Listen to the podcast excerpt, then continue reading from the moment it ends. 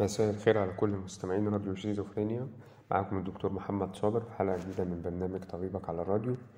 آه، يمكن زي ما تعودنا إن إحنا بنتكلم في مواضيع طبية مهمة بنحاول نبسط المعلومة بقدر الإمكان وبنحاول نستفيد منها.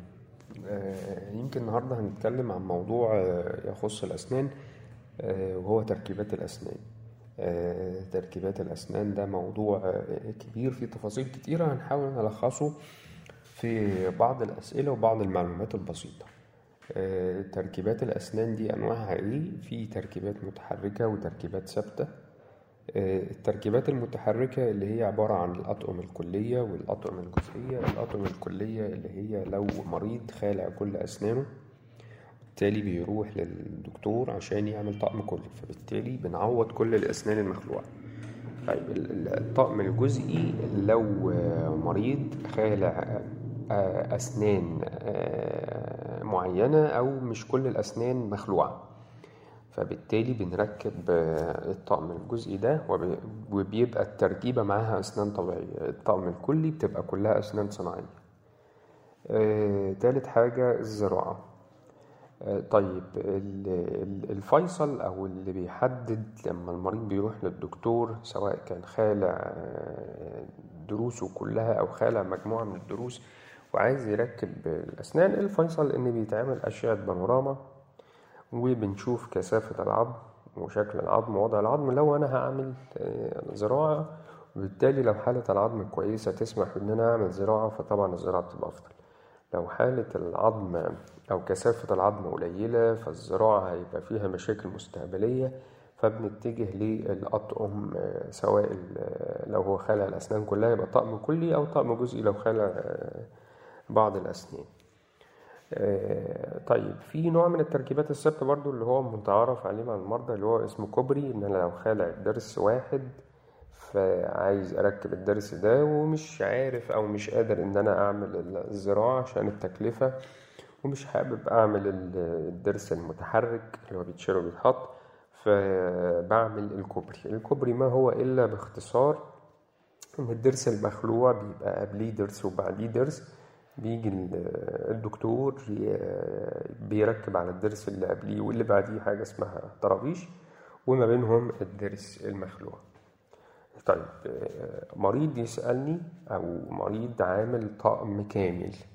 آه، دكتور بعد إذنك هل الطقم الكامل ده ألبسه فترة طويلة أو أقع على طول لابسه؟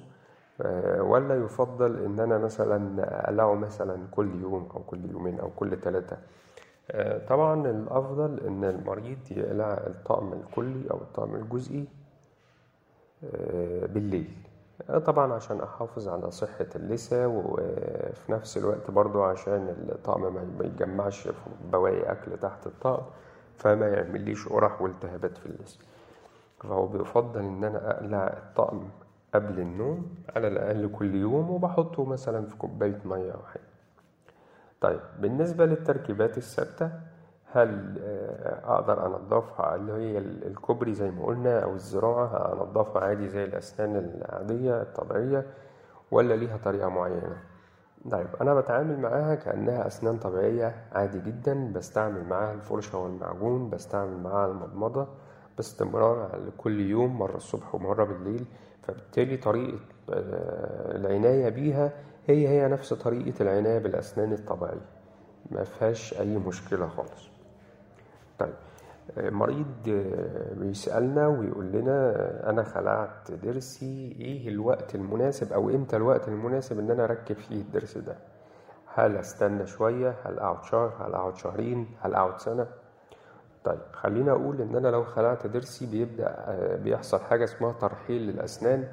تبدأ الأسنان المجاورة ترحل على مكان الضرس المخلوع وبالتالي بتقفل المنطقة دي. يجي آه، الدكتور يركب مكان الضرس اللي اتخلع ما يلاقيش مكان. فبالتالي يفضل الإسراع في إن أنا أركب الضرس اللي أنا خلعته بمجرد ما الجرح يلتئم. بمجرد ما الجرح يلتئم وهو بيلتئم مثلا أقصى حاجة شهر على حسب كل مريض مجرد ما الجرح يلتئم بروح للدكتور أركب الضرس اللي أنا خلعته. يعني يفضل إن أنا ما استناش فترة طويلة عشان أروح للدكتور أركب. طيب آه، دي حاجة برضو آه، مهمة جدا. خلينا أقول آه، عموما إن فكرة العناية بالأسنان دي حاجة مهمة جدا وتعتبر من الحاجات ال- زي ما بنقول النظافة الشخصية إن أنا أحافظ على أسناني عشان ما أوصلش لمرحلة الخلع.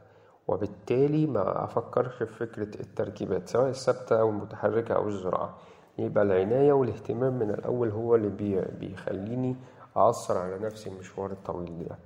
دي حاجة. الحاجة التانية إن بمجرد ما أحس بمشكلة أو أحس بألم أو أحس بوجع ولو بسيط أروح للدكتور لأن المشكلة في البداية بتبقى سهلة.